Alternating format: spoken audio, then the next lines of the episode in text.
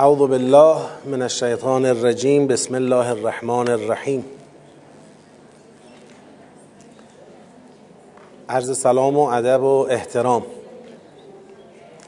سیاق بعدی از آیه یازده تا چند؟ هفته یازده تا هفته این سیاق رو به قصد کشف فضای سخن یک بار مرور کنیم. سیقول لک المخلفون من الاعراب. سیقول لک المخلفون خودش یه عبارت فضای سخنیه. یعنی در شرایط این آیات داره صحبت می‌کنه که به زودی قرار مسلمونا با مخلف ها روبرو بشن. پیغمبر قرار است با مخلف ها روبرو شود. از ادامه آیات برمیاد.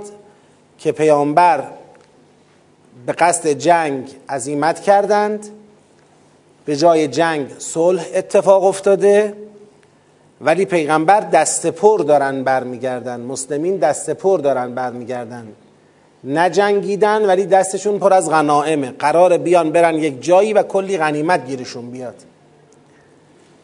و قبل از اینکه پیامبر و مؤمنان با مخلف ها مخلف ها کیان؟ همونایی که پیمان را شکستن و در جنگ شرکت نکردن.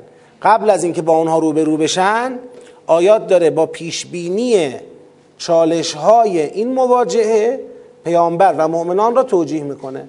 سیقول لک المخلفون من الاعراب شغلتنا اموالنا و اهلنا. یعنی احتمال عذر تراشی مخلف ها آقا اگر مخلف ها عذر تراشی کردن که آقا ما شرکت نکردیم در جنگ علتش این نبود که به پیغمبر اعتماد نداشتیم. علتش این نبود که پیمانمون رو با پیغمبر شکستیم. علتش این بود مشغول اهل و عیال و اموال و اولاد شدیم. اگر عذر تراشی کردن حکم چیه؟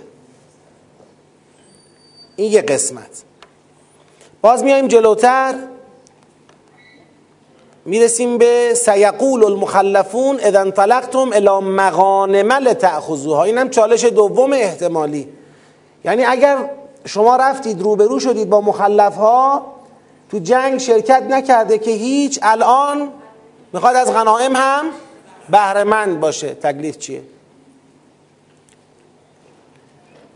باز قل للمخلفین من الاعراب که ستدعون اینم الی آخر. پس تا آیه هفته دو تا چالش احتمالی از مواجهه پیامبر و مؤمنان با مخلف ها وجود داره. چالش احتمالی اول عذر تراشی مخلف ها عذر تراشی جاماندگان از جنگ نسبت به اینکه چرا در جنگ شرکت نکردند چالش دوم طمع جاماندگان از جنگ به بهرهمندی از غنائم.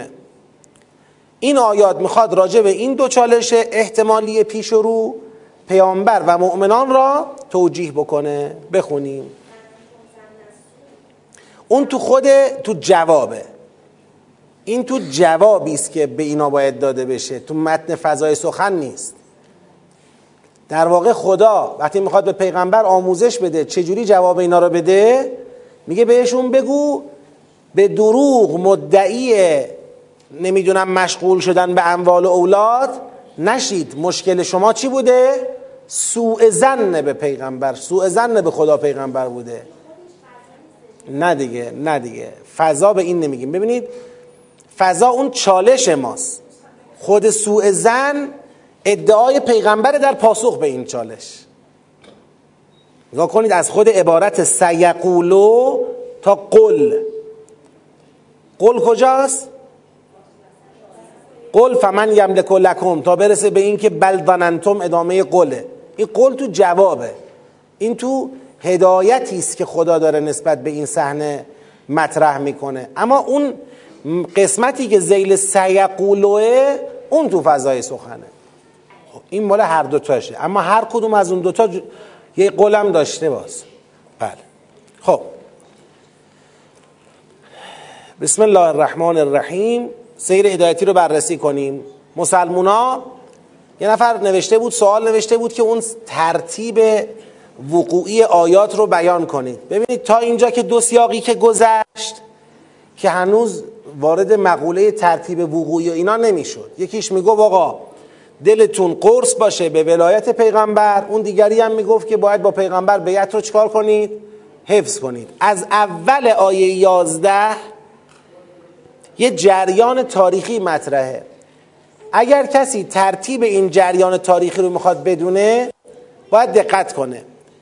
اینجا که میگه سیقول لک المخلفون من الاعراب شغلتنا اموالنا و اهلونا فاستغفر لنا. یعنی توی مقطعی داره با پیغمبر صحبت می‌کنه که از طرفی پیغمبر از جنگ فارق شده.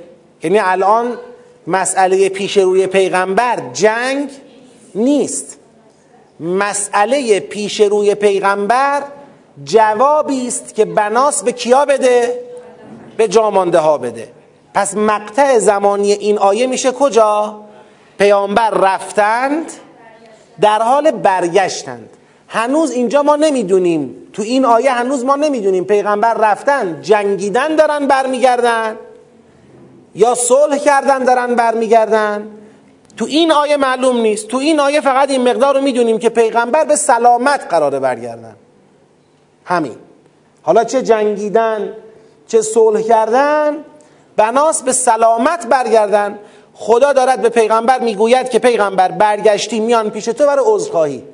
پس لازمش اینه که پیغمبر به سلامت برگشته باشد با جامانده هایی که با ایشون نرفتند روبرو بشود بعد این جامانده ها از ایشون عذرخواهی کنند.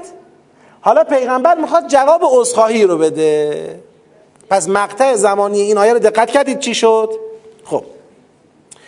به زودی به تو می‌گویند جاماندگان از اعراب که اموال و اهلون ما اموال ما خانواده های ما ما را مشغول کرد. ما به خاطر مشغولیت به اموال اولاد نتونستیم با شما بیایم جا موندیم.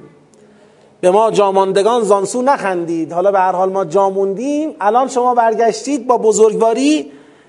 باید از ما بگذرید. فاستغفر لنا. ما رو ببخش. از خدا برای ما طلب مغفرت کن که انشالله دفعه بعد دیگه مشغول اموال اولاد مشغول اموال و خانواده نشیم.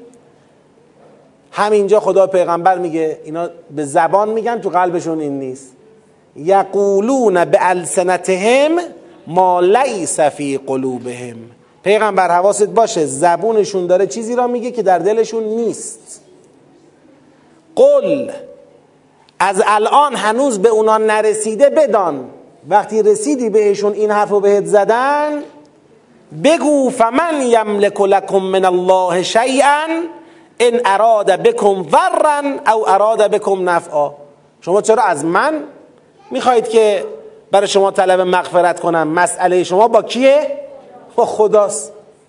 اگر خدا اراده کند به شما ضرری بزند یا اراده کند به شما نفعی برساند چه کسی مالک است از جانب خدا چیزی را برای شما؟ کی مالک چیزی از طرف خدا برای شماست؟ کی کاره ایه مگه من کاره ایم شما با تخلف از حضور در میدان جهاد و شکستن بیعت با من با کی طرف شدید؟ با خدا. او باید میبخشد او ببخشد میگذرد او بگذرد مجازات می‌کند او مجازات بکند من یملک لکم من الله شیئا ان اراد بكم ضرا او اراد بكم نفعا بل کان الله بما تعملون خبیرا. خدا به اون چه عمل می‌کنید؟ آگاهه. شما یه حرفی می‌زنید ولی عملتون پیش خدا معلومه که چیه.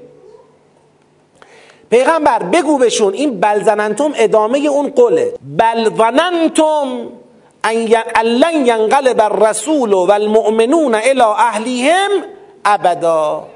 شما گمان کردید که رسول و مؤمنان ابدا به سوی اهل خود باز به این علت مخلف شدید به این علت جا ماندید به این علت پیمان شکستید از ترس جان پیمان شکستید.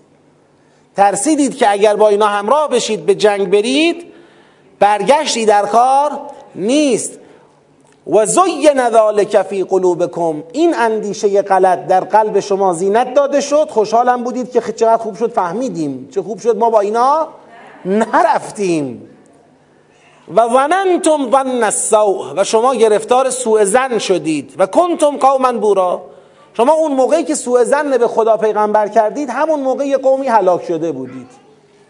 الان که می‌بینید محاسباتتون اشتباه از آب در اومد اینا رفتن و به سلامت برگشتن. حالا می‌خواید عذر تراشی کنید. و من لم یؤمن بالله و رسوله جرم شما اینه که از ایمان به خدا و پیغمبر فاصله گرفتید. و بدانید اون کسی که به خدا و پیغمبرش اعتماد نکرد ایمان نیاورد ایمان می‌دونید چیه؟ ایمان از امن ایمان از باب افعال.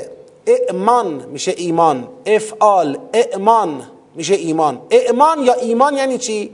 یعنی خود را در امن قرار دادن. وقتی نسبت به کسی ایمان میآوری یعنی خودت را نسبت به او در امن قرار میدی. یعنی راجع به او خیالت راحته. یعنی به او اعتماد کردی. یعنی او را پذیرفتی. او را به جان خریدی. این ایمان. شما به خدا پیغمبر ایمان نداشتید. نتونستید احساس امنیت کنید. سوء زن کردید. پس سوء زن به خدا پیغمبر با ایمان به خدا پیغمبر قابل جمع نیست. اون موقعی که به خدا پیغمبر سوء زن پیدا کردی اون موقع ایمان دیگه نداری. تو اون لحظه ایمان نیست. تو اون لحظه سوء زنه سوء زن درست مقابل ایمانه. ایمان یعنی خیالت راحت از خدا پیغمبر. سوء زن یعنی شک داری به خدا پیغمبر.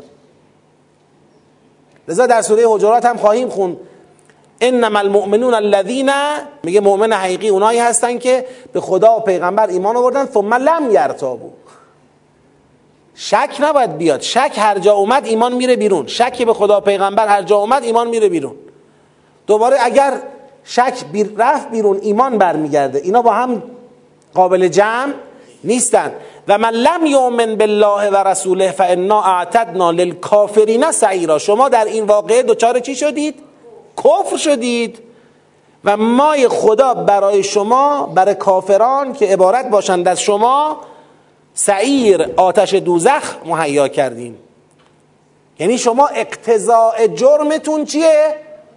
مجازات به جهنمه اقتضاء جرم شما مجازات به جهنمه با استغفاری که دارید الان انجام می‌دید مشکلتون حل نمیشه.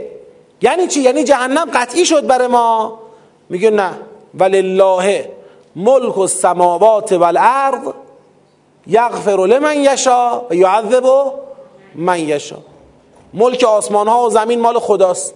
هر که را بخواهد مغفرت می‌کند هر که را بخواهد عذاب می‌کند. این آیه می‌خواد بگه با این که اقتضاء جرم شما مجازات با جهنم است اما پرونده بسته نیست. ممکنه خدا از باب ملکی که دارد راه نجاتی براتون باز کنه. لذا اینا رو منتظر نگه میداره که اون راه نجات چیه؟ بعدا تو آیه 16 میگه اون راه نجات چیه. فعلا بهشون میگه با استغفار کنونی مشکل شما حل نمی شود چون جرم شما جرم کفر و عدم ایمان به خدا پیغمبر سوء زن به خدا پیغمبره. چنین جرمی مجازاتش آتش جهنمه. چون این جرم ترک ایمان و کفره. چنین جرمی مجازاتش جهنمه. اما صبر کنید ببینیم چی میشه. یغفر لمن یشا و یعذب من یشا. لذا اینجا مخاطب منتظره که معیار مغفرت و عذاب چه خواهد بود.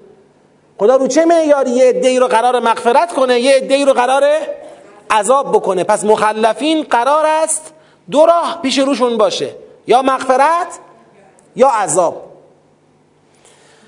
خب در این آیه اون چالش اول دیگه تمام میشه. حل چالش اول رقم می‌خوره. پس استغفار مخلفین به صرف استغفار لسانی مسئلهشون حل نیست. پیغمبر به اینا وعده بخشش و مغفرت و این حرفا نده.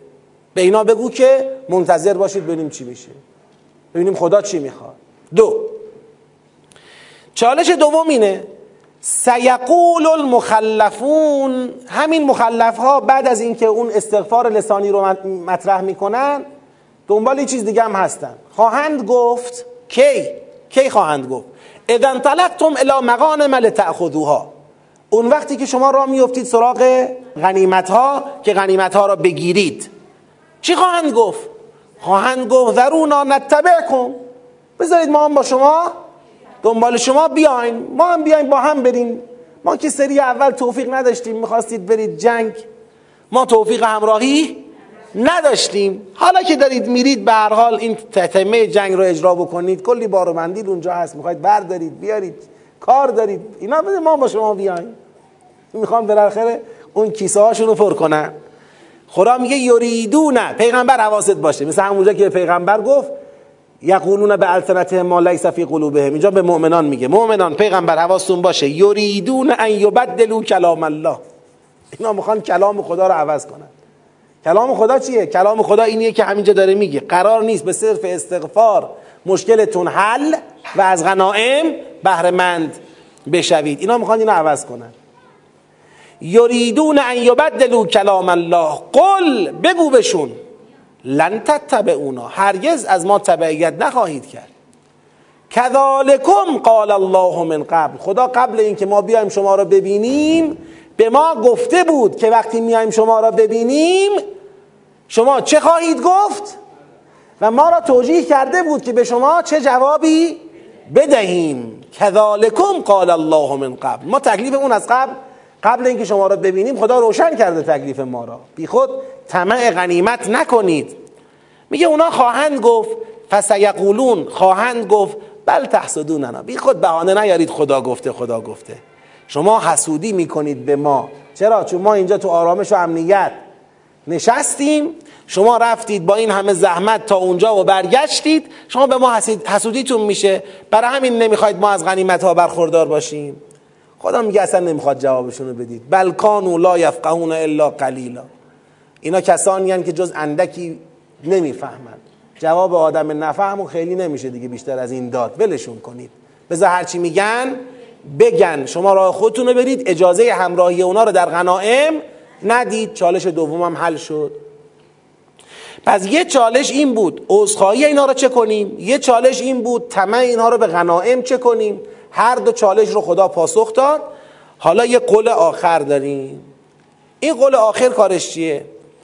این قول آخر می‌خواد راجع به مخلفین که در اون چالش اول استغفارشون پذیرفته نشد یه راه جلو پاشون بذاره. استغفار پذیرفته نشد همراهی برای غنائم هم پذیرفته نشد اما یه راه جلو پاتون می‌ذاریم. یعنی خدا راه را روی اینها به طور کامل نبست. اون راه چیه؟ قل المخلفین من الاعراب این دیگه قبلش سیقولونه نداره. سیقول المخلفون نداره. اینجا دیگه تو بگو. با اینکه اونا دیگه در واقع حرفی برای زدن ندارن. اما تو بهشون بگو. که چی؟ ستدعون الى قوم اولی بأس شدید. به زودی دعوت می‌شوید به سوی قومی که دارای قدرت نظامی بالاست. دعوت می‌شویم مثل شما بریم صلح کنیم بیایم. نمی‌دونم تو قاتلون هم او یسلمون یا با شما میجنگن یا هم تسلیم میشن. از الان نمیشه پیش بینی کرد اونا می‌خوان بجنگن یا می‌خوان تسلیم بشن. فان تطیعوا اگر فردا روزی تو این امتحان اطاعت کردید تو جنگ شرکت کردید یعطکم الله اجرا حسنا. مشکل حل میشه. خدا اجرتون رو بهتون میده. یعنی اون مغفرت مشکلش چی میشه؟ حل میشه.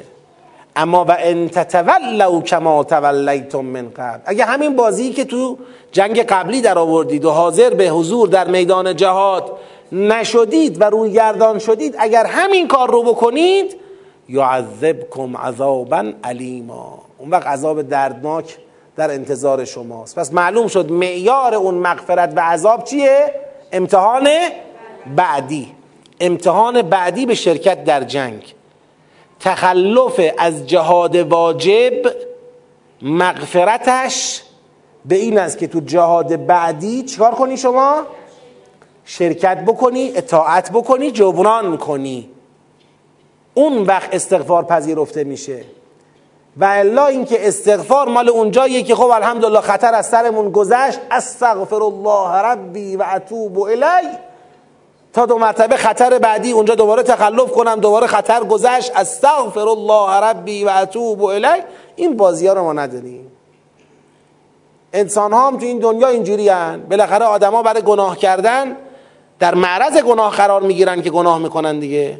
در معرض گناه قرار می‌گیره. گناه می‌کنه. رد میشه. بعد میگه استغفر الله ربی و اتوب الی تا معرض گناه بعدی. دوباره معرض گناه بعدی دوباره گناه دوباره استغفر الله ربی و اتوب الی تا معرض گناه بعدی. یعنی هیچ جا سر گردنه نمی‌خواد جلوی گناه رو بگیره. قشنگ گناه رد می‌کنه میره.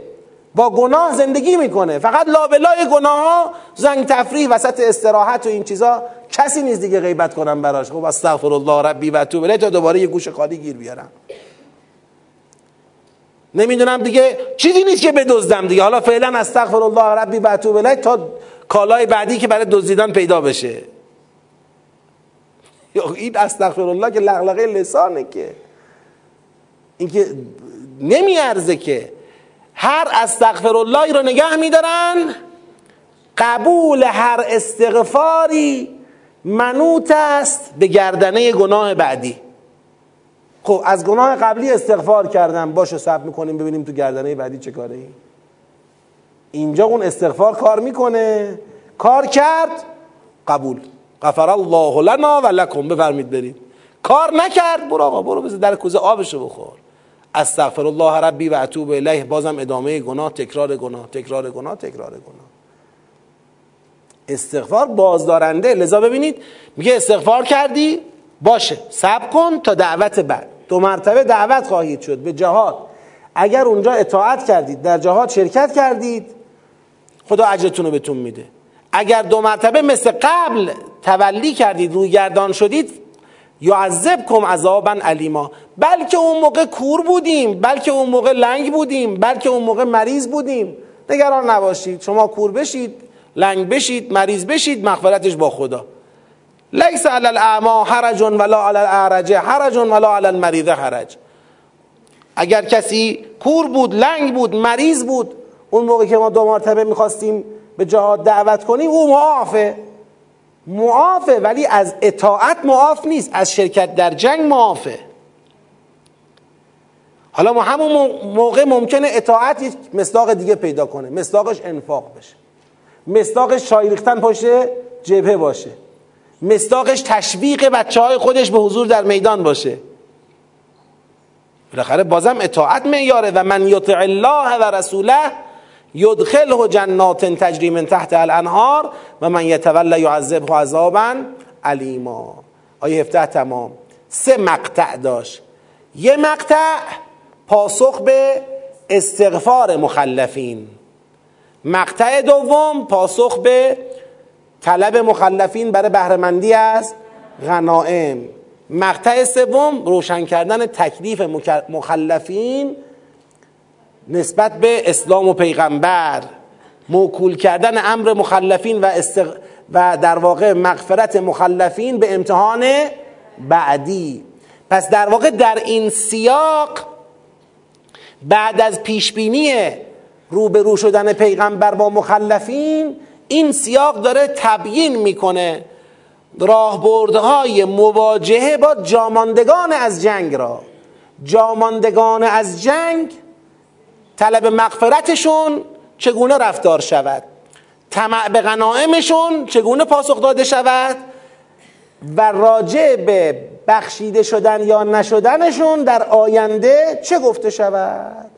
این در واقع راهبردهای مواجهه با جاماندگان از جنگ با مخلفین بیعت شکنان جاماندگان. اینا تکلیفشون روشن بشه. خب در اینجا قطعا نیست. می‌تونه باشه گاهی اوقات. مثلا اگر یک منطقه بخواد فتح بشه اون منطقه ممکنه ریاست هم داشته باشه اونم بشه اسمشو بذاری غنیمت. هرچند ظهور فقهی کلمه غنیمت رو ماله. بله.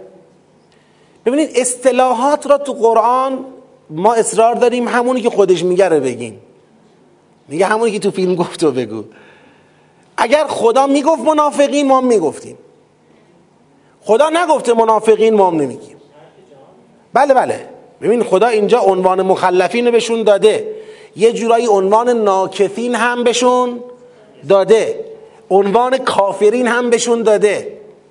اما ما عنوان منافقین اینجا نداریم. چرا اینقدر رو عنوان ها اصرار می‌کنیم همون عنوان را به کار ببریم؟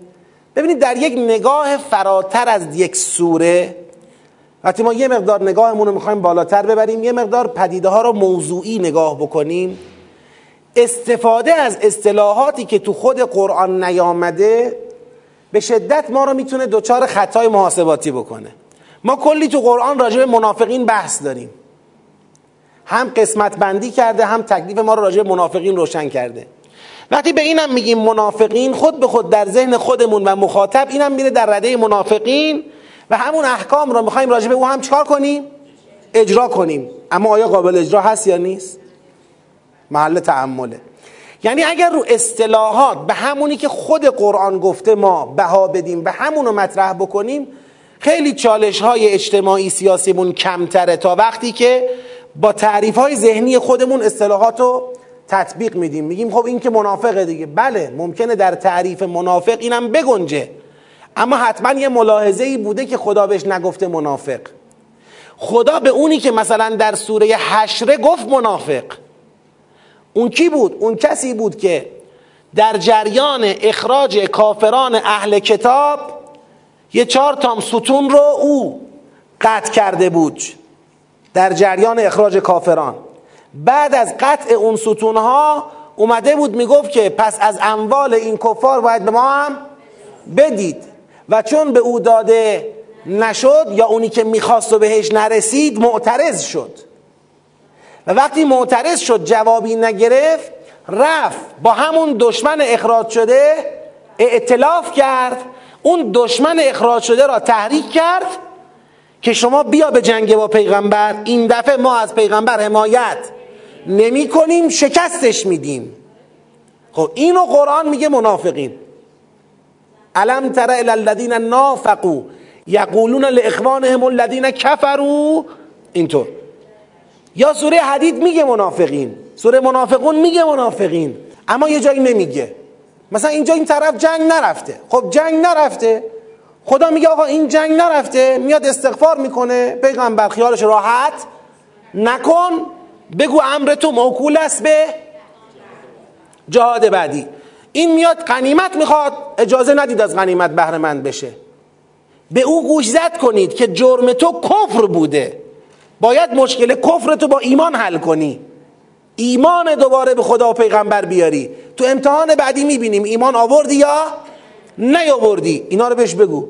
اما پیغمبر بهش بگو منافق نداریم ببین این اصرار ما بر این که باید همون اصطلاح به کار بره. حتی تو ترجمه ها یه کسانی هستن خیلی با عربی قرآن معنوس نیستن با ترجمه های قرآن تحقیقات می‌کنن. بعد این مترجم هر کلمه ای رو برای اینکه تکرار مثلا واژه نکنه یا تنوع تعبیر به کار ببره هر اصطلاحی رو به هر شکلی که خواسته چکار کرده؟ معنی کرده. مخلفین رو یک جور معنی کرده مثلا بار دومش رو یه جور معنی کرده نمی‌دونم ایمان رو یه جور کفر رو یه جور. بعد این یه عده‌ای هستن که با ترجمه قرآن همون تعاملی رو می‌کنن که با خود قرآن باید کرد.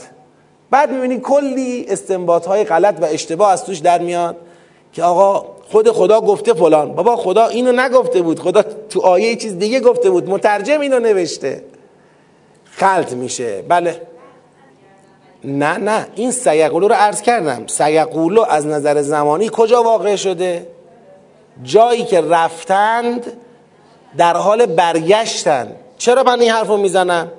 چون اولا وقتی هنوز نرفتیم و هنوز با جنگ یا صلح یا هیچ چیزی روبرو نشدیم.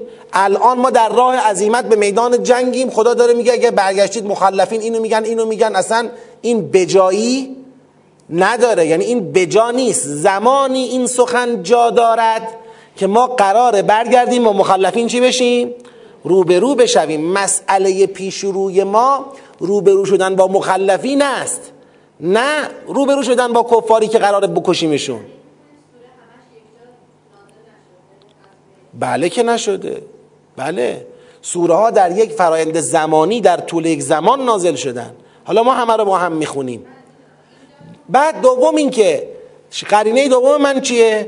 قرینه دوم اینه که سیقول المخلفون اذا انطلقتم الى مغانم لتأخذوها. نشون میده که شنونده موقعی که داشته این سیقول رو میشنیده از غنائم خبر داشته که آقا غنائمی هست. ما داریم میریم غنائم رو بگیریم اینا می‌خوان بیان با ما. نباید اجازه بدیم. پس نشون میده که این مقطع آیه 11 تا 17 کجا واقع شده؟ این آیات کجا نازل شده؟ تو مسیر برگشت پیغمبر. پیغمبر و مؤمنان به سلامت دارن برمیگردن. این آیات نازل شده که به اینا بگه وقتی رفتید روبرو شدید با این مخلف ها اونجا چی به اینا بگید؟ چالش ها اینا رو چه جوابی بدید؟ بله. احسنت احسنت احسنت. بله. کاملا درسته و من غافل بودم از اون کلمه منافقین در اول سوره. بله.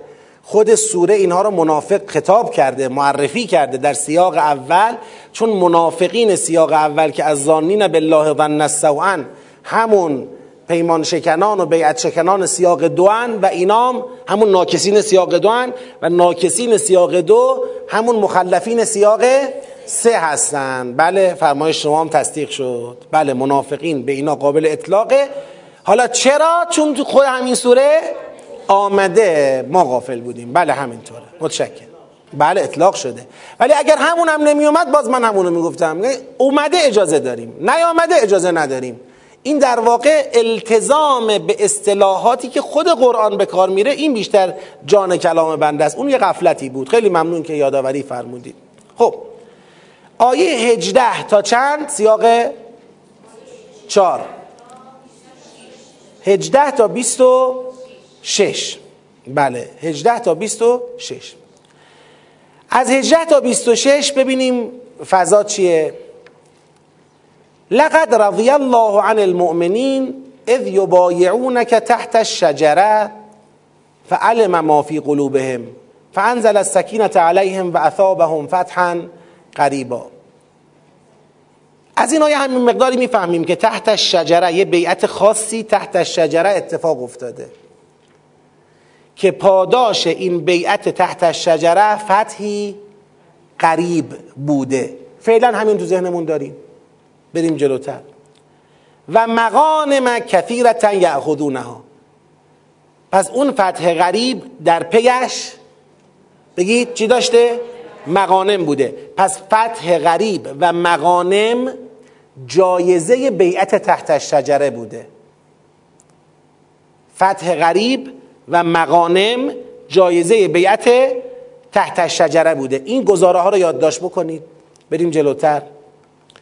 وعدکم الله مغانم کثیره تأخذونها فعجل لکم هذه و کف ایدی الناس عنکم پس این مغانم در پی جلوگیری از وقوع جنگ بوده پس چی شد؟ سه تا گزاره شد گزاره اول اینکه تحت شجره با پیغمبر چکار کردن؟ بیعت کردن گزاره دوم این که این بیعت به دنبالش جایزه فتح غریب و مغانم رو داشته. گزاره سوم این که این مغانم که مال فتح غریب است این مغانم با جنگ به دست نیامده. کف و ایدی الناس عنکم. پس اون بیعت برای جنگ نبوده. جنگ منجر به مغانم نشده. پس بیعت برای چی بوده؟ چی منجر به مغانم شده؟ صلح. یعنی بیعت بیعت تحت شجره بیعت برای جنگیدن نبود. بیعت برای صلح بود. جایزه این بیعت فتحی قریب و مغانم بود. بله انزل سکینه اخبار الهیه. منظورم اینه که اثابهم اثابهم. اثابه یعنی جایزه داد به اونا. چی؟ فتحا قریبا و مغانم کثیره جایزه اینه. اون انزل سکینه تأیید این مؤمنینه در واقع جایزه باطنیشون هست. اما جایزه مادی که تو این آیات به جای صلح به اینا داده شد فتح و مغانمه. خب؟ بله. حالا داریم پله پله میریم جلو دیگه. دارم به شما کمک می‌کنم که چگونه می‌شود وقایع رو در یک سوره ای زمان شناسی کرد.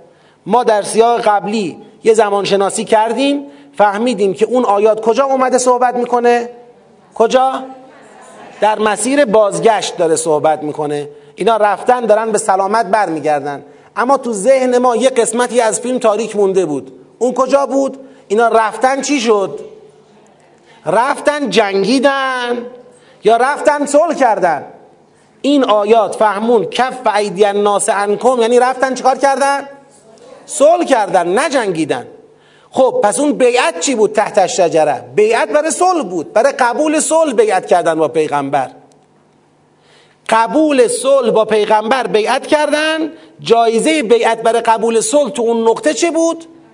یه فتح قریب و مغانم یه پیروزی نزدیک و غنیمت های مربوط به اون پیروزی. خب بریم جلو.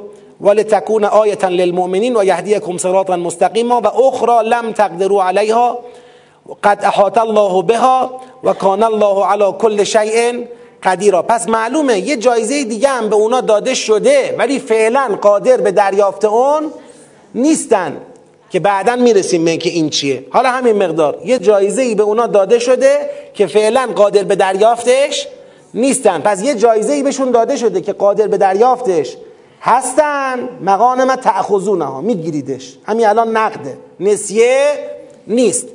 یه جایزه هم بهشون داده شده برای بعد. اخرى لم تقدروا علیها. قد احاط الله بها و کان الله علی کل شیء قدیرا. از لو قاتلکم الذین کفروا لولوا الادبار چی تایید میشه؟ همین که جنگی در نگرفت. اگر جنگ در گرفته بود شما پیروز می‌شدید. پس معلومه جنگی در نگرفت. همون کف ایدی الناس انکم تایید میشه. همین که این بیعت برای جنگ نبود. این بیعت برای صلح بود. جایزه این صلح فتح قریب و مغانم بود. اینم از این فهمیده میشه. ظاهر آیه اول این سیاق این نبود. ببین برمیگردم. ببین. لقد رضی الله عن المؤمنین اذ یبایعونک تحت الشجره فعلم ما فی قلوبهم فانزل السکینه علیهم یک و اثابهم فتحا قریبا و مغانم کثیرتا یأخذونها دو. یعنی سکینه و فتح قریب و مغانم نتیجه بیعت تحت شجره بود. خب پس بیعت تحت شجره بلا فاصله. فانزل و چی؟ و اثابه یعنی بیعت تحت شجره دو تا جایزه داشت. یکی آرامش که آرامش رو بعدا بهش می‌رسیم تا همین سیاق. این آرامش چی بود؟ دومی چی؟ فتح و مغانم. این فتح و مغانم اما کجا بهشون رسید؟ بیاد جلوتر. وعدکم الله مغانم کثیرتا تأخذونها که این مغانم همین مغانم آیه 19 که مغانم آیه 19 عطف به فتح غریب آیه 18 فتح و مغانم کی بهشون رسید؟ آیا بعد جنگ؟ نه. وعدکم الله مغانم کثیرتا تأخذونها فعجل لکم هازه و کف ایدی الناس عنکم. یعنی این مغانم به دنبال جلوگیری از جنگ به اینا رسیده. پس این بیعت برای جنگ نبوده. این جواب متنی منه. خب؟ اما جواب عقلی من چیه؟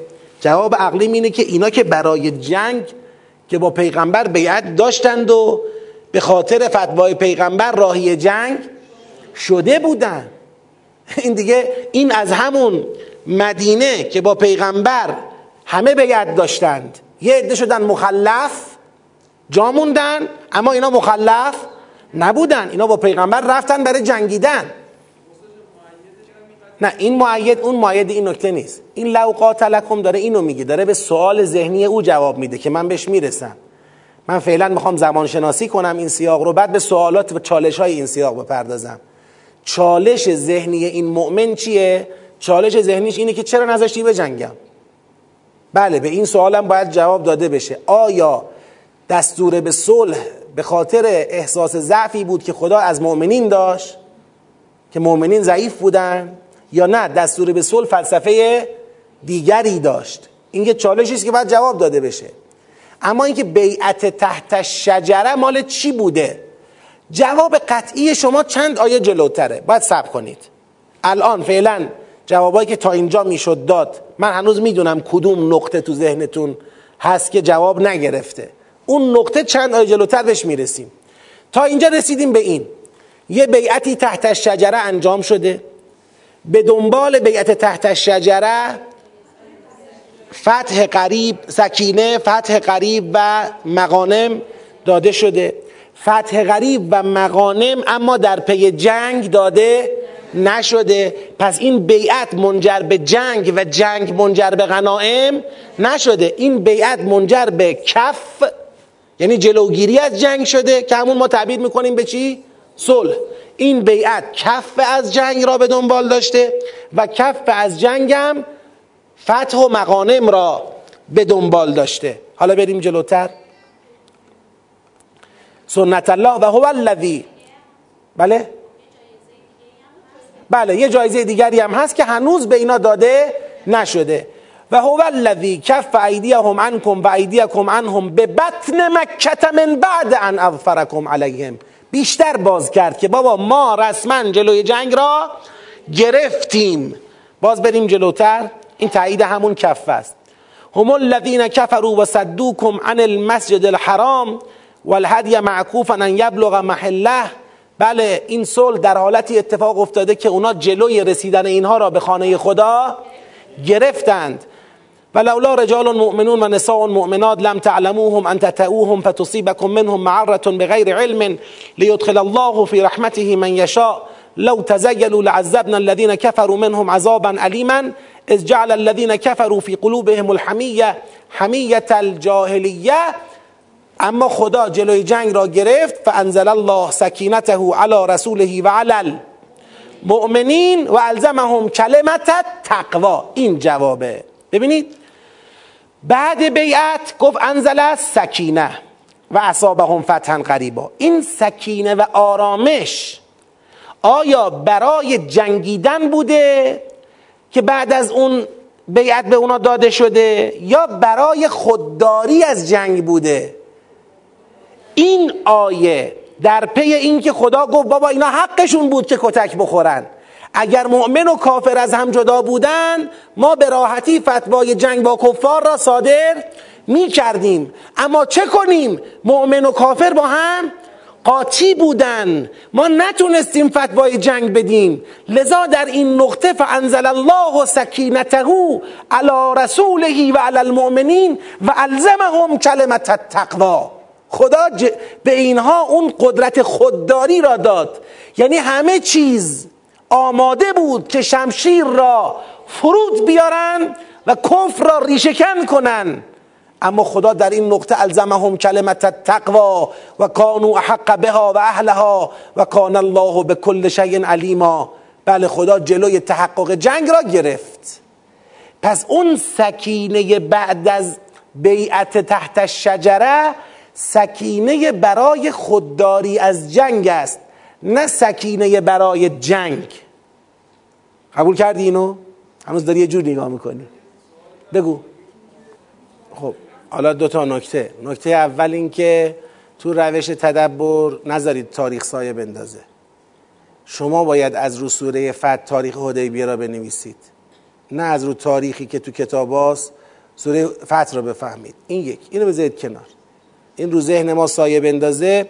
نه اینجا خیلی جاهای دیگه مطلب باژگون میشه. اصلا به عمد مکرر در مکرر به عمد تاریخ اسلام تحریف شده.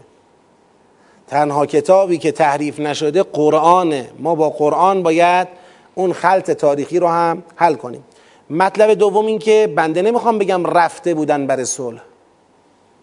بنده حرفم این نیست. من داشتم الان قرینه هامو میچیدم. حالا قرینه ها رو بذارید کنار. مدعامو بگم. مدعا اینه. اینا رفتن برای جنگ. اصلا از مدینه حرکت کردن برای جنگ. قرار بود وارد مکه بشن حج به جا بیارن. اما طبق یکی از این گزاره ها اینا جلوی ورود اینا رو به مکه گرفتن.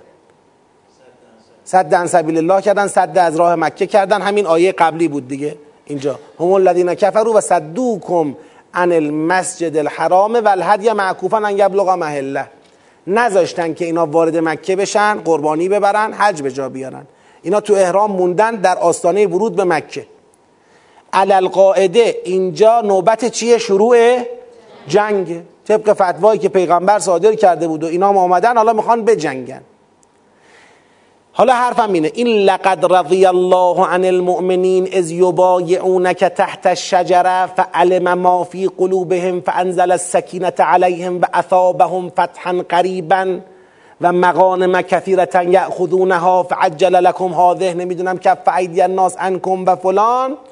همه اینا در این نقطه ای که اینا منتظر بودن فتوای جنگ داده بشه به جای فتوای جنگ پیغمبر جمعشون کرده راضیشون کرده به صلح. خداوند میگه مؤمنینی که با تو تحت شجره بیعت کردن خدا تو قلبشون دید اون صدق نیت را آرامش را بر اونها نازل کرد. این آرامش در این آیه معنی شد. در این آیه ای که گفت فانزل الله سکینته علی رسوله و علی المؤمنین و الزمهم کلمت تقوا. تقوا یعنی خودداری. این آرامش منجر خودداری در بر اینها نازل شد. به جای جنگ به صلح تن دادن. آیا این صلحی که بهش تن دادن این کف ایدی ناسی که خدا اینجا اعمال کرد این جلوی جنگی را که خدا گرفت آیا منفعلانه بود؟ نه منفعلانه نبود. نشانش فتحا قریبا و مقان کثیره. یعنی خدا در این صلح امتیاز گرفت برای پیغمبر و مؤمنین. درسته که در تاریخ یک جوری این صلح بیان شده که گویا امتیاز دادند. ممکن هم از تو تاریخ بری ببینی یه بندایی هم امتیاز دادن برای اینکه صلح شکل بگیره. اما اصل ماجرا این بود. کیا امتیاز گرفتن؟ پیغمبر و مؤمنین فتح غریب و مغانم را جایزه گرفتن. در واقع این بیعت تحت شجره در جایی که مقتضی جنگ بود برای کف از جنگ برای تقوا از جنگ خودداری از جنگ برای قبول صلح یک بار بیعت شده. سیاق اینو میگه. سیاق نمیگه که بله بیعت کردن بعدش اما با اینکه بیعت کردن ولی ما دیدیم خوبه که نجنگن. میگه بیعت کردن ما آرومشون کردیم که نجنگن. انزل الله سکینته علی رسوله و علی المؤمنین به دنبال این بیعت. و الزمهم کلمت التقوا. نمیگه الزمهم کلمت الحرب کلمت الجهاد کلمت نمی‌دونم کلمت التقوا خودداری. تو سیاقی شما کلمت التقوا رو معنی کن که تقوا در چی تبلور یافته؟ در دستور به کف. یعنی اجازه جنگ داده نشده. تقوا رو اینجا ببین. الزمهم کلمت تقوا کجا شد؟ جایی که خدا می‌گفت با, با اینکه اینا حقشونه بمیرن. اما فعلا چون مؤمن کافر قاطیان نزنید. با اینکه اگر می‌زدید پیروز شما بودید اما فعلا نزنید. با اینکه یک وعده ای به شما داده شده که فعلا اینجا عمل بهش نمیشه. اما قد احاط الله بها. بسپریدش به خدا. خدا اونو بعدا بهتون میده. به همین فتح غریب راضی بشید. به همین مقانم کثیرتا راضی بشید. دست از جنگ بکشید. این لقد رضی الله عن المؤمنین. مؤمنینی که خدا اعلان رضایت از اونا می‌کنه اینا اون مؤمنینی هن که نه فقط با پیغمبر همراهی کردن از مدینه آمدن به مکه بلکه تو مکه به بطن مکه حاضر شدن به جای جنگ صلح کنن. لقد رضی الله عن المؤمنین. خدا از اینا اعلان رضایت می‌کنه. بله؟ اون بحث رو پیش نکشید اینجا. اون بحث تفکیک غنیمت و فی جاش اینجا نیست. اینجا ولو که این غنائم را پیغمبر بخواد توضیح کنه. یعنی این نه اون بحث نیست. اون بحث تفکیک فی و غنیمت جاش اینجا نیست. که بگیم اینا غنیمت نباید می‌گرفتن خدا لطف کرده میگه غنیمته. می‌خوام بگم این مغانم یعنی بهره ها یعنی این غیر از اون غنیمت فقهی در بغل فیعه. ای بسا حکم فقهی اینم فقهی باشه. یعنی وقتی میرن اون فتح قریب رو انجام میدن اینطوری نیست که برید هر کی هرچی گیرش اومد برداره. یکی پیرن و یکی شلوار و یکی نمی‌دونم کت و یکی ساعت و یکی نمی‌دونم کوزه و یکی یخچال و یکی نمی‌دونم فرش رو برید جمع کنید. این شکلی که نیست. رفتن آقا یک جایی رو به سادگی فتح کردن. یعنی بنابر اینکه اون دولت کافر دست از حمایت از یه منطقه برداشته اینا در اختیار اینا قرار داده. خب این ای بسا حکم فقهیش فعی باشه. مسئله این نیست که الان این فعی یا غنیمته. مسئله اینه که دست پر برگشتید. بنابر این بود که شما اگر این صلح صلح منفعلانه بود دست پر باز نمیگشتید. خب پس از نظر زمانی از نظر زمانی این لقد رضی الله عن المؤمنین کجا داره گفته میشه؟ از نظر زمانی الان که همین رفتن صلح کردن برگشتن داره این حرفا زده میشه که آقا جریان چی بود؟ داره خدا صحبت می‌کنه راجع به گذشته. پس زمان نزول این آیات بعد از این بوده که رفتن صلح کردن. بعد اینا بوده نه قبل صلح. بعد صلح بوده. اما داره چی رو تحلیل می‌کنه؟ صلح رو داره تحلیل می‌کنه. که آقا جریان صلح چی بود؟ جریان صلح رو به لحاظ زمانی ما شناسایی کردیم تو این سیاق گفتیم. این بود که اینا به آستانه مکه رسیدند. کفار اومدن جلوی ورود اینها را گرفتن. کفرو و صدو صدو کم عن المسجد الحرام و الهدیه نذاشتن اینا برن داخل. اینجا انگیزه برای کشتن کفار و شروع جنگ بسیار بالا بود. اما در همین نقطه که جا داشت جنگ شروع بشه پیغمبر اینا رو جمع می‌کنه تحت شجره. اینو میگن هدیبیه این درخت در هدیبیه صلح هدیبیه در هدیبیه اینا رو جمع می‌کنه و از در واقع ضرورت صلح راهبردی با کفار صحبت می‌کنه که ما اینجا درست آمدیم برای جنگ. اما باید چکار کنیم؟ صلح کنیم امتیاز بگیریم برگردیم. با پیغمبر بر سر صلحی که می‌خواد انجام بده چه می‌کنن؟ بیعت می‌کنن. این بیعت چون از سر صدق قلب بود خدا آرامشون می‌کنه و همون مؤمنان که آماده جنگ بودن حاضر میشن دست از جنگ بکشن و اینجا یه چالش پدید میاد چالش یه شبهه به وجود میاد. اون شبهه اینه چرا؟ چرا ما را کشیدید بردید اونجا و اجازه جنگ به ما داده نشد؟ اینکه چرا اجازه داده نشد؟ و اینکه آیا این صلح که اینجا انجام شد از رو ضعف بود؟ از رو ناتوانی بود؟ از رو نگرانی از شکست بود؟ چه بود؟ این ماجراست. این آیات می‌خواد در یک سیری به این دوتا چالش جواب بده. هم می‌خواد بگه این صلح فلسفهش چه بود؟ چرا جلوی جنگ رو ما گرفتیم که اشاره کردیم قبلا چی بود علتش؟ خون مؤمنان بیگناه ریخته نشود. مؤمنانی که نمی‌شناسید اونا رو اگر وارد مکه می‌شدید باعث قتل اونا می‌شد و شما بعدا خودتون رو ملامت می‌کردید. بعدا ناراحت می‌شدید که چرا رفتیم خونه اینا ریخته شد؟ چرا خونه اینا رو ریختیم؟ خونه اینا ریخته نشود. و اینکه این صلح صلح منفعلانه نبود. نشانش چیه؟ مقان ما فتحا غریبا و مقان ما کثیره. اگر صلح منفعلانه بود که جایزه بهتون نمی‌دادن. اگه صلح منفعلانه بود که غنیمت در پی نداشت. پس معلوم صلح پیروزمندانه و حکیمانه بود. پیروزمندانه بود به نشانه مقان ما کثیرتن به نشانه فتحا غریبا. حکیمانه بود به نشانه نجات جان بیگناهانی که ممکن بود در اسناع این جنگ مؤمنانی که خونشان ریخته شود. بله؟ خب این که آیه هیچی نمیگه پیغمبر تمام اونچه که می‌داند و اجرا می‌کند وحی قرآنی نیست. این سوال هفته قبلم نمی‌دونم شما یک کس دیگری پرسید. پیغمبر در کاری که می‌خواد انجام بده همش که وحی قرآنی نیست. تو اون صحنه خدا به پیغمبر گفته صلح کن برگرد.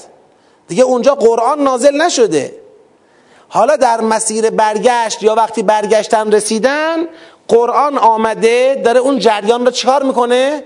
تحلیل می‌کنه و خدا صلح را به کی نسبت میده؟ به خودش نسبت میده پس نشون میده خدا به پیغمبر گفته بود صلح کن اما هرچه خدا به پیغمبر میگه لزوما تو قرآن نیست بله این آیات هیچ اشاره ای به گروهی که بیعت با پیغمبر را قبول نکرده اند نمی کند آیا این که اشاره نمی کند یعنی نیستند؟ نه. ممکنم هست باشند اما مورد اعتنای این آیات نباشند. ما تو این آیات نشانه ای از اونا نمی بینیم. از اون جریانی که احتمالا بیعت نکردند پس دو حالت برای ما متصوره. یا اصلا همه بیعت کردند یا اگر کسانی بیعت نکردند جریان ساز نبوده اند که خدا بخواد به اون بپردازه. ولشون کرده به حال خودشون. شما بفرمایید آخرین سوالو. نه با این قناعم برمیگردن نه. وقتی برمیگردن به مدینه مواجه با مخلفون میشن از مدینه قراره برن برای غنائم بله. ببینید آیات یعنی بیان آیات قرآن به شکل یک داستانگویی. اونم داستانگویی از جنس تخت نیست. اگر اولا قرآن کتاب داستان نیست. کتاب تاریخ نیست کتاب هدایته.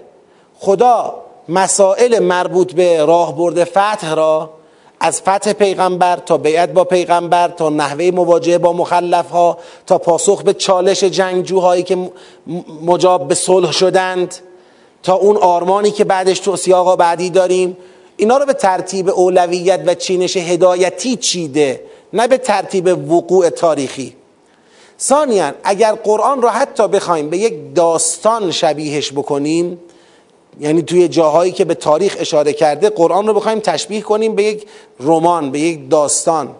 اون وقت یه رمان بسیار مهیج و جذابه. یعنی اصلا به سبک تخت و یک نواخت این شد این شد طبق تاریخ بره جلو نیست. عقب میره جلو میاد یعنی در طول این مسیر رفت آمد می‌کنه. فقط مسئله اینه که ما خیلیامون به این قرینه ها ملتفت نیستیم. به این شاهدها و نشانه ها ملتفت نیستیم. اگر به این شاهدها و نشانه ها ملتفت بشیم اون وقت به راحتی و بدون هیچ چالش خاصی متوجه داستان میشیم. تا خیلی به نظر حقیر اینجوریه. خیلی هنرمندانه تر و جذابتر از یک بیان تختی که همینجوری بره جلو. الان نمونه همین نوع داستانگوی قرآن رو در سوره یوسف علیه السلام می‌تونید ببینید. خیلی ها همینجوری به ترتیب فکر می‌کنن هر چی گفته به ترتیب واقع شده گفته رفته جلو در حالی که این شکلی نیست. همون خلط در فهم مطلب باعث شده کلی به تکلف افتادن. در حالی که شواهد و قرائن روشنی وجود داره که بابا این جریان قبل این جریانی بوده که قبلا ذکر شده. الان اما بیان میشه. چرا الان بیان میشه؟ حکمت خودشو داره. آره. خب حالا ردشم من اینم بتونم بلکه جمع کنم. پس چه شد؟ از آیه 18 سیر هدایتی آغاز شد خدا از مؤمنین راضی شد. اون وقتی که با تو تحت شجره بیعت کردن. صدق نیتشون رو در قلبشون دید آرامش رو بر اونها نازل کرد فتح قریب رو به اونها جایزه داد. مغانم و غنیمتهای فراوانی را که بهش می‌رسند به اونها که اون رو دریافت می‌کنن یعخذونه ها به اونها جایزه داد. خدا شکست ناپذیر حکیمه. یعنی این جایزه هایی که داد جایزه ها حکایت می کند از این که قبول صلحی که خدا پاش وایساده بود از روی احساس ضعف و شکست نبود. کان الله عزیزا حکیم این حکمت داشت و الله خدا عزیزه. خدا این قنیمت های فراوان را که می‌گیرید به شما وعده داد. این رو با عجله بهتون داد. این عجل لکم حاضه در مقابل اخرى لم تقدروا علیه هاست اینو با عجله بهتون داد که سریع برید به فتح قریب برسید و به مقانم کثیره هم برسید.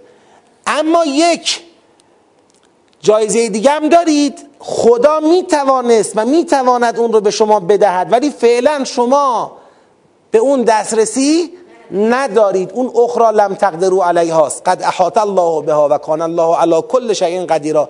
این اخرى فتح مکه است. این اخرى فتح مکه است که بعدا بناس شما بهش برسید. خدا جلوی جنگ را گرفت. کف ایدی الناس عنکم. اهدافی داشت. از اینکه جلوی جنگ را گرفت اهدافی داشت. هدف خدا چه بود؟ یه آیه برای مؤمنان درست کنه و یه سرات مستقیم پیش پای شما بگذاره. آیه ای برای مؤمنان درست کنه که این آیه بشه شاخص معیار قابل مراجعه در مقوله فتح. فتوحات اسلامی با این آیه روشن بشه. فتوحات اسلامی بنا نیست با خونریزی حد اکثری و آدمکشی حد اکثری اتفاق بیفتد.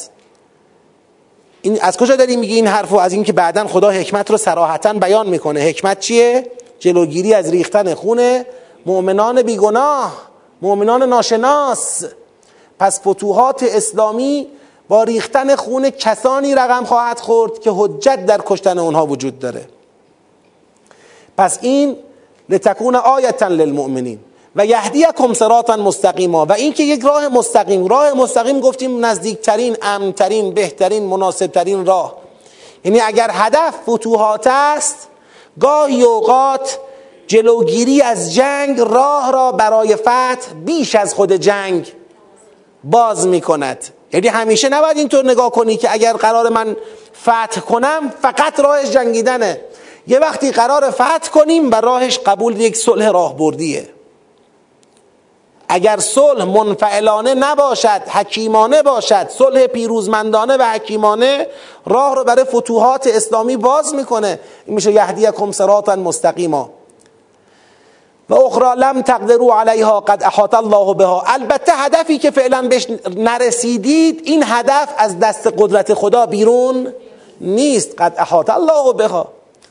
بابا تو مشت خداست و کان الله علی کل شیء قدیرا. آقا شاید ما خدا دید اگر بجنگیم شکست می‌خوریم برای همین نذاش اینطوری نیست. ولو قاتلکم الذین کفروا لولوا الادبار. ثم لا یجدون ولیا ولا نصیرا. با شما اگر جنگیده بودن پشت می‌کردن هیچ هم کمک پیدا نمی‌کردن. سنت الله التي قد خلت من قبل ولن تجد لسنت الله تبدیلا. این سنت همیشگی خدا بوده که مؤمنان راستین وقتی با یک پیغمبری در بیعتند برای جهاد خدا پیروزشون می‌کنه. این سنت همیشگی خداست. و هو الذی این خدا جلوی جنگ را گرفت. کف ایدیهم عنکم و ایدیکم عنهم به بطن مکه من بعد ان اظفرکم علیهم. آقا این صلحی که خدا شما را مجاب کرد به قبول این صلح بعد از این بود که شما را بر اونها مسلط کرد. از فرکم علیهم و کان الله به ما تعملون بصیرا. خدا به اعمالتون بیناست. بله اونا مستحق قتل بودن. چرا؟ چون هم الذین کفروا و صدوکم عن المسجد الحرام و الهدی معکوفا ان یبلغ محله. اینا جلوی ورود شما را به خانه خدا گرفتن جلوی رسیدن قربانی ها را به قربانگاه گرفتن. اینا کاری کردن که حقشون قتال بود. اما ولولا رجال مؤمنون و نساء مؤمنات لم تعلموهم ان تتعوهم فتصيبكم منهم معرة بغیر علم. اما ما زمانی اجازه می‌دادیم این جنگ اتفاق بیفته که نبودند مردانی مؤمن و زنانی مؤمن که شما نمی‌شناسید اونها را. میرید داخل مکه میشید لهشون می‌کنید. فردا خودتون به خاطر کرده خودتون پشیمان میشید. ما خواستیم جلوی له شدن مردان و زنان مؤمن ناشناس را زیر لگدها و چکمه های شما بگیریم. چرا خواستیم جلوشو بگیریم؟ لیدخل الله فی رحمته من یشا خدا دوست داره حد اکثری آدم ها بیان تو دایره رحمتش. کسی که اگر یک ماه هم صبر کنیم ایمان خواهد آورد و ایمان خود را اظهار خواهد کرد و به جرگه اسلام خواهد پیوست خب ما صبر می‌کنیم بپیوندد الان شمشیر را نمی‌زنیم که به شمشیر اسلام بمیرد و از رحمت خدا بگید محروم شود. لو تزیلو اگر از هم جدا بودند که آرزو ای کاش که از هم جدا شوند لو تزیلو لعذبنا الذین کفروا منهم عذابا علیما اون وقت کافران از ایشان را عذابی دردناک خواهیم کرد. از جعل الذین کفروا چرا عذاب خواهیم کرد کفار را؟ چون در قلبشون تعصب جاهلیت وجود دارد.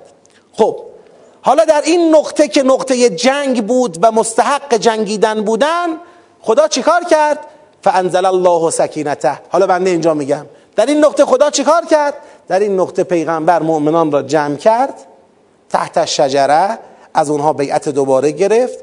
اون فعلم ما فی قلوبهم فانزل السکینه علیهم و اثابهم فتحا. قریبا فانزل الله سکینته علی رسوله و علی المؤمنین و الزمهم کلمت التقوا و کانوا احق بها و اهلها و کان الله بكل شیء علیما. خیلی خوب. پس ما در این آیات اعلان رضایت از مؤمنان است برای قبول صلح راهبردی موسوم به حدیبیه. حالا تو این آیات اسم حدیبیه نیامده. برای قبول صلح راهبردی. صلح راهبردی دو تا ویژگی داره که از پاسخ به دو تا چالش در این آیات استفاده میشه. ویژگی اول صلح راهبردی اینه صلحی است فعال و از موضع برتر. صلح منفعلانه نیست. صلح در نقطه پیروزیه. صلح در نقطه غلبه است. صلح راهبردیه. در نقطه غلبه و در نقطه من بعد ان اغفرکم علیهم. اینجا داره اتفاق میفته. نشانه این که این صلح صلح فعال بوده نه صلح منفعل چیه؟ همه بگید. فتحا قریبا و مغانم کثیره. پیروزی غنیمت. اگر پیروزی و غنیمت در پی این صلح نبود شاید ما نمی‌تونستیم بگیم صلح فعاله. می‌گفتیم از روی ترسه. پس صلح از روی ترس یا نگرانی از شکست نبوده. صلح از, از موضع قلبه و برتری بوده. نشانه این هم مغانم و فتح بوده. این ویژگی اول صلح راه بردی. ویژگی دومش چیه؟ حکیمانه.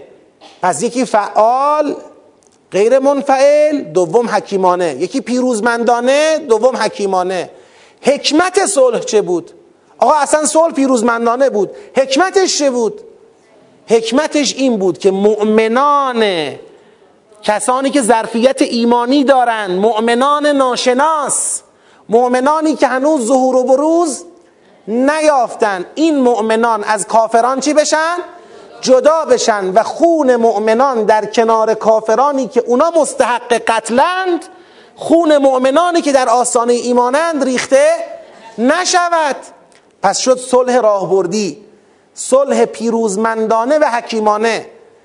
بنده جهت هدایتی سیاقو میگم. اعلان رضایت خدا از مؤمنان به خاطر بیعت با پیغمبر برای قبول صلح راهبردی.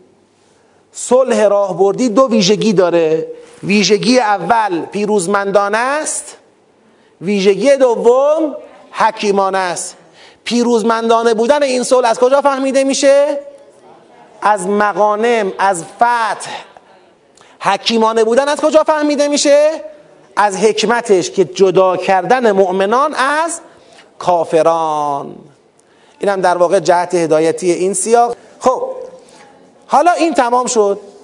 فضای سخن رو توضیح دادم سیر رو توضیح دادم جنبندی رو هم گفتم. لقد رضی الله عن المؤمنین. آیه کلیدی این سیاقه. اعلان رضایت خدا از مؤمنان. بابت بیعت تحت شجره بعد ما از آیات فهمیدیم بیعت تحت شجره بیعت برای چی بوده؟ صلح بوده. این از آیات فهمیدیم.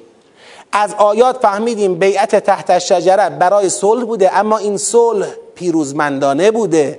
یعنی به یک سوال جواب داد صلح از روی ذلت و ترس نبوده که خب فراوان مطالبش اومد. و همینطور فهمیدیم صلح حکیمانه بوده فلسفه و حکمت داشته. حکمتش این بوده که خون مؤمنان ناشناس به دست مؤمنانی که به جهاد رفتند نریزه. خیلی خوب. اما از سیاق پایانی. لقد صدق الله رسوله الرؤیا بالحق. لتدخلن المسجد الحرام ان شاء الله. آمنین محلقین رؤوسکم و مقصرین. از همین لقد صدق الله رسوله الرؤیا فضا فهمیده میشه. فضا چیه؟ فضا اینه.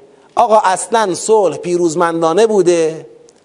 و حکیمانه هم بوده. صلح راهبردی بوده. شما حرفتون درست. اما ما نرفته بودیم برای صلح. ما بنا به رؤیایی که پیغمبر دیده بود. اومد به ما گفت قراره بریم چکار کنیم؟ قراره بریم حج به جا بیاریم. و ما می‌دونستیم حج بدون جنگ امکان اجراش نیست. پس جنگم رو شاخش بود. پیغمبر گفته بود میریم حج به جا میاریم. در حالی که رفتیم و کفرو و صدوکم عن المسجد الحرام و الهدی معکوفا ان یبلغ محله نذاشتن حجمون رو به جا بیاریم. این چی شد آخه؟ الان ما بیایم درباره پیغمبر و اینکه رویاهای پیغمبر وحی است و اینکه پیغمبر هر چشم اندازی که نشون می‌دهد حق است. بیایم درباره اینا تجدید نظر بکنیم. یا چه توضیحی دارید؟ این یک بحث معرفت شناسی راجع به پیغمبره. که اگر این صلح اتفاق افتاد و موقتا فتح مکه موقتا به عقب افتاد تأخیر افتاد و رقم نخورد حالا درباره رؤیای پیغمبر چه نظری بدیم؟ بگیم پیغمبر نعوذ بالله خواب دیده بود اما خیر باشد انشالله از اون خوابایی بود که خواب بود دیگه. دیگه از این به بعد پیغمبر بیاد یه چیز به ما بگه. اینطور دیدم اینطور می‌بینم این کارو باید بکنیم چشم انداز اینه بگیم خواب دیدی خیر است انشالله اینجوری باش حرف بزنیم یا نه؟ ماجرا چیه؟ خدا می‌خواد بگه که آقا ما رویایی که به پیغمبر نشون دادیم این رویا صدق بود صادقانه بود و خدا هم به زودی محققش خواهد کرد. لتدخلن المسجد الحرام ان الله ما گفتیم بریم حج به جا بیاریم گفتیم امسال. رفتیم راه و باز کردیم. آقا این کاری که ما رفتیم تا اونجا برگشتیم لغو نبوده که. ما رفتیم تا اونجا با قبول این صلح برای فتح مکه در دو سال بعد. تاریخ میگه دو سال بعده. سوره هم حرفی نمی‌زنه. دو سال بعد پیغمبر با تکیه به اون صلحنامه ای که اونجا امضا کرده بودن و مشرکان این صلحنامه را چیکار کردن؟ شکستن و نقض کردن. پیغمبر حرکت کرد به سمت مکه و این بار دیگه کسی برای ایستادن در مقابل لشکر پیغمبر وجود نداشت. همه خالی کردن. مرزها خالی شد پیغمبر وارد شد مکه فتح شد بدون اینکه جنگی اصلا در بگیره. خب این پس چی بود؟ این یک فتح بود دیگه. پس این رویای پیغمبر رویای صادقه است. اما لزوما صادق بودن رویای پیغمبر دلیل بر این نیست که همون ماه همون سال همون لحظه بخواد به وقوع بپیونده. برای رسیدن به همین رویای صادقه یه مرحله ما گذاشتیم. وسط یک در واقع فرایند را دو مرحله ای کردیم. به جای اینکه یک پارچه برید حج به جا بیارید یه بار رفتید و قبول صلح شد و برگشتید. فایدهش این بود که خودتون کلی جایزه گیرتون اومد کلی هم انسان مؤمن. از کشته شدن چی شدن؟ نجات پیدا کردن. دو سال بعدش رفتید فتح کردید تموم شد. لقد صدق الله رسوله الرؤیا بالحق. لتدخلن المسجد الحرام ان شاء الله. آمنین محلقین رؤوسکم. داخل مسجد میشید در امنیت در حالی که سرها را تراشیدید. در حالی که ناخونها را گرفتید یعنی از احرام خارج شدید. لا تخافون در حالی که خوفی ندارید. فقط مسئله اینه. مسئلهش اینه. فعلم ما لم تعلمو. اون خدایی که این چشمانداز را به پیغمبرش نشون داد یه چیزی رو دانست که شما ندانستید. به خاطر اونی که خودش می‌دونست و شما نمی‌دونستید که البته در سیاق قبل بهتون گفت چی بود؟ به خاطر اونی که خودش می‌دونست و شما نمی‌دونستید فجعل من دون ذالک فتحا غریبا. دو مرحله ایش کرد. اون فتح نهایی را که فتح مکه بود اون را قبلش یه فتح قریب گذاشت. جعل من دون ذالک فتحا قریبا به جای اینکه تک مرحله ای می‌رفتید به فتح مکه می‌رسیدید دو مرحله ای رسیدید. اول به فتح قریب رسیدید بعد به فتح مکه خواهید رسید. اشکالی داره؟ در رویای پیغمبر خلالی وارد شد. در وحی الهی مشکلی به وجود آمد؟ نه. پس بصیرت شما درباره پیغمبر مختل نمی شود. چرا؟ چرا؟ بله فجعل من دون زالک. زالک همون فتح مکه است. از کجا میگم فتح مکه؟ از همین دیگه لتدخلن المسجد الحرام ان شاء الله آمنین. میشه فتح مکه. فجعل من دون ذالک فتحا قریبا. چون فرمول اینه کلا. پس خداوند در رؤیایی که به پیغمبر نشون داد تخلفی نکرد. اون رؤیا رؤیای صادقه بود. وحی بود. اصلا اساس اینه. هو الذی خدا کسی است که ارسل رسوله بالهدا و دین الحق لیظهره علی الدین کله. حالا چشمانداز فتح مکه بود. بذارید ما بهتون بگیم. چشمانداز نهایی اما فقط فتح مکه هم نیست. چشمانداز نهایی این است که ارسل رسوله بالهدا و دین الحق لیظهره علی الدین کله. و کفا بالله شهیدا. بنابر این راه طولانیه.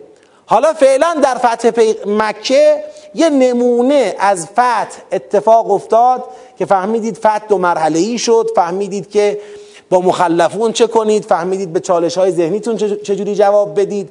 یه آموزش یک دوره آموزشی بود که اجرا شد اما راه ادامه داره. بعد از این با همین نگاهی که سوره فتح بهتون داد بناس پیغمبر فتوحات را چیکار کند؟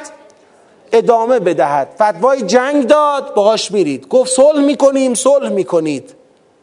هو الذي ارسل رسوله بالهدى و دین الحق لیظهره علی الدین کله و کفا بالله شهیدا.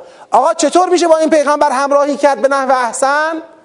محمد رسول الله صلی الله علیه و آله و سلم. ایشون رو در جایگاه رسول ببینید. والذین معه اشداء علی الكفار رحماء بینهم تراهم رکعا سجدا یبتغون فضلا من الله و رضوانا سیماهم فی وجوههم من اثر السجود. ذلك مثلهم في التورات و مثلهم في الانجیل كزرع اخرج شطأه فآزره فاستغلظ فاستوى على سوقه. يعجب الزراع ليغيظ بهم الكفار. وعد الله الذين آمنوا وعملوا الصالحات منهم مغفرة و اجرا عظیما. شما پای آرمان پیغمبر اینگونه بیستید اشدا علی الکفار باشید. رحما و بینهم باشید. اشدا علی الکفار رحما و بینهم تکیه دارد به اینکه اهل رکوع باشید اهل سجود باشید به دنبال فضل و رضوان الهی باشید. سعی کنید مصداق مثل مؤمنان در تورات باشید. سعی کنید مصداق مثل مؤمنان در انجیل باشید.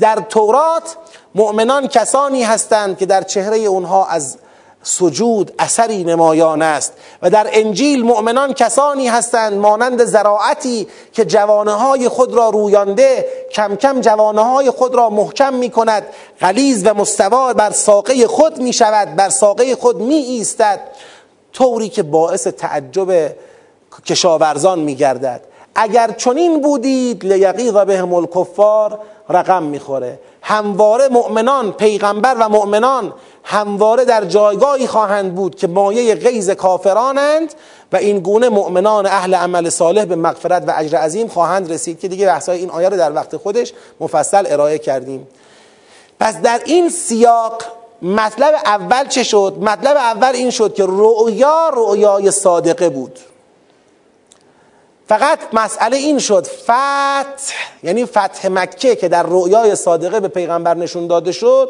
این فتح مکه دو مرحله ای شد. فتح قریب قبلش بعد فتح مکه. همین. فرمول فرمول قلبه پیغمبر و هدایت و دین حق ایشون بر تمام دینه بر کل دینه در سراسر زمین. پس اون رویای صادقه را الان اینجا در رویای صادقه شک کردید جواب دادیم. دیگه کلا باب شک بسته بشه. بنای الهی درباره پیغمبر فتح کامله. لیظهره علی الدین کلهیه جهانی کردن پیغمبره. و تا تحقق این جهانی شدن خدا پای کار وایساده. کفا بالله شهیدا. به جای شک کردن در چشمانداز پیغمبر چه فتح مکه چه فتح جهانی به جای شک کردن در چشمانداز پیغمبر کسانی باشید که سزاوار همراهی پیغمبرند. شما خودتون رو به این نقطه برسونید. شما خودتون رو مصداق این تابلو کنید. تابلو اشدا علی الکفار رحما بینهم تراهم رکعا سجدا یبتغون فضلا من الله و رضوانا. این بشید. به جای شک و تردید یه تربیته. پس در سیاق پایانی رفع شبهه می کند از چشمانداز فتح مکه که به توسط پیغمبر ارائه شده بود این رفع شبهه را مقدمه ای قرار می دهد برای بیان چشمانداز نهایی که جهان شمول شدن دین حق اسلام به رهبری پیغمبر است. و وقتی این چشمانداز نهایی را به ما نشون داد میگه راه تحقق این چشمانداز نهایی اینه که حق همراهی با رسول الله را ادا کنید. ادا کردن حق همراهی با رسول خدا این است. اشدا علی الکفار باشید رحما بینهم باشید با رکوع و سجود به دنبال فضل و رزوان خدا باشید. اگر این بودید پای رکاب پیغمبر این چشمانداز نزدیک میشه و تحقق پیدا می‌کنه. و اگر شما تخلف و کوتاهی کردید ازش جا میمونید. نه این که الان پاسخ به شبه است. آیات 18 تا قبل از این آیه تا قبل از آیه 27 تا 26 18 تا 26 به شبهه صلح چرایی صلح چیستی و ماهیت صلح جواب میده. در قالب ابراز رضایت از مؤمنین. این ربطی به اون سکینه نداره. اون سکینه در جای خودش با قبول صلح نازل شد. اما این سوال بعدش به وجود میاد که پس پیغمبر تکلیفش چیه؟ پس چشمانداز چی میشه؟ شاید به لحاظ وقوعی همزمان با اون به این سوالم جواب داده شده باشه. اما قبلیت ثابت نیست. خب جمعندی کل سوره. جهت هدایتیش. ببینید یک سیاق فتح, پیغ... فتح برای پیغمبر. فتح مبین. فتح مبین با تبلور چهار صفت در پیغمبر که تکرار کردیم. باید طبق سیاق اول باید به رهبری پیغمبر برای همیشه دلارام بود. این سیاق اول. این در واقع مبنای فتوحات اسلامیه. دلارام بودن به رهبری پیغمبر. تا ابد تا هر وقتی که اسلام جهان شمول شود پای جریان فتوحات خود پیغمبره. حالا یا خودش حضور مستقیم یا امام معصوم به جای اوست. دیگه بحثاشو کردیم در همون موقعی که آیاتو میخوندیم. سیاق دوم ضرورت حفظ بیعت با پیغمبره. صرف اینکه دلارام هستم به پیغمبر کافی نیست. باید پای بیعت با پیغمبر بیستم بیعت در چی؟ بیعت در همراهی ایشون برای همین فتوحاتی که خدا می‌خواد خلاصه به وسیله پیغمبر رقم بزنه. این سیاق دوم. سیاق سوم نحوه مواجهه با جاماندگان از مجاهده همراه با پیغمبره.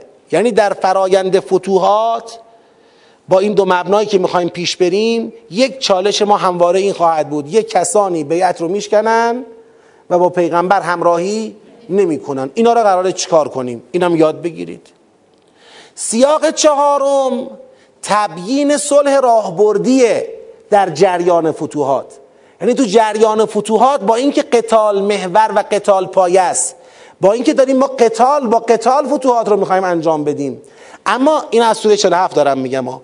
اما انجام فتوحات با قتال منافاتی با صلح راهبردی نداره. پس درک از حقانیت چیستی پیروزمندانه بودن و حکیمانه بودن صلح راهبردی میشه سیاق چندم؟ سیاق چهارم. سیاق پنجم میشه چی؟ سیاق پنجم میشه به بهانه صدق رؤیای پیغمبر در فتح مکه مسئله رو توسعه میده. عرض کردم دیگه توسعه میده. چشمانداز نه فقط فتح مکه که صدق بود. چشمانداز جهان شمول شدن دین حق اسلام و هدایت به واسطه پیغمبر است. تا جهانگیر شدن اسلام و هدایت و حق کار ادامه داره. برای اینکه این چشمانداز محقق بشه حق همراهی را ادا کنید. هی سوال کردن از اینکه پیغمبر گفت میریم الان حج به جا میاریم پس چرا به جا نیاوردیم؟ اینا نیست. اعتماد کنید. حق همراهی را ادا کنید. حق همراهی چیه؟ اشدا رحما رکعن سجدن پس چی شد؟ این سیاق ها سیرش مشخص شد. اگر نگاه کنید سیاق اول دوم و پنجم سیاق های راهبردی و اصلی سورن سیاق سوم و چهارم سیاق های تاکتیکی و روشن کننده تکلیفن. فتح بیعت جهانگیر شدن اسلام. این وسط دو تا مسئله ما داریم دو تا چالش ما داریم در راهبرد فتوحات. یک متخلفین و مخلفین. چیکارشون کنیم؟ دو صلح راهبردی. این وسط چه جایگاهی داره؟